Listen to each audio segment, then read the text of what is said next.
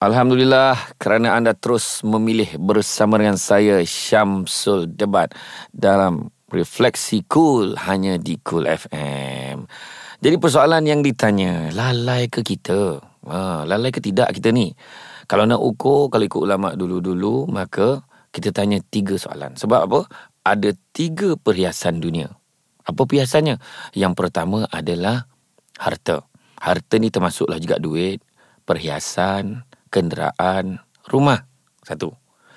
Yang kedua, perhiasan dunia adalah tahta kedudukan, jawatan kita, kedudukan pangkat kita, gelaran, eh? Itu yang kedua. Dan yang ketiga, perhiasan dunia adalah wanita. Itu sebab Nabi pernah sebut, sebaik-baik perhiasan dunia adalah wanita yang salihah. Jadi kalau kita nak tahu kita lalai ataupun tidak, tanya diri kita, adakah ketiga-tiga perhiasan dunia ini menjadi matlamat kita?